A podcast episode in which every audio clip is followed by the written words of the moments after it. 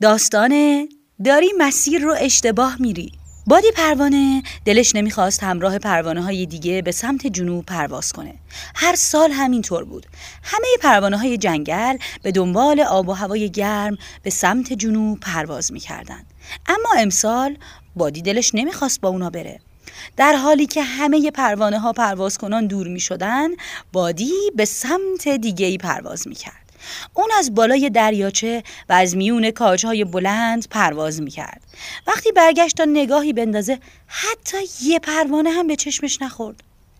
در حالی که توی آسمون خلوت پرواز می کرد ترانه ای رو با خودش زمزمه می کرد ناگهان از پهلو باد تندی بهش خورد این کی بود؟ صدایی شبیه به صدای یک میلیون زنبور گاوی داشت به اون نزدیک می شد وای خدای من در همین موقع یک هواپیما قرش کنان از کنارش گذشت. ووم ووم.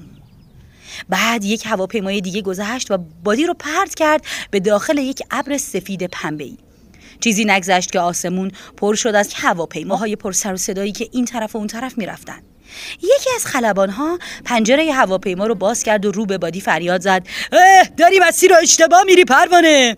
بادی نمی‌دونست چی کار کنه. کمک کمک! اون سعی کرد به سمت چپ پرواز کنه. اما یه هواپیما داشت درست به سمت اون میومد. سعی کرد به سمت راست پرواز کنه.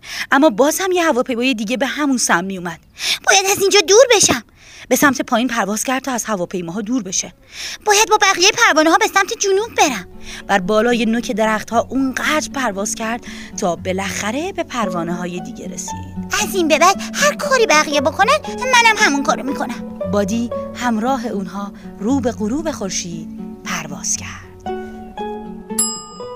نویسنده مارکو فالیس. ترجمه علی حسین قاسمی.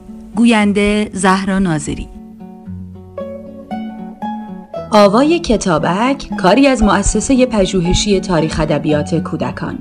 آوای کتابک بانگ ترویج است و ترانه. بانگ قصه است و افسانه. برای دسترسی به محتواهای صوتی آوای کتابک می توانید به کانال تلگرام آوای کتابک و سرویس های پادکستی همچون Apple Podcast، Castbox، ناملیک، Podbean و Google Podcast مراجعه کنید.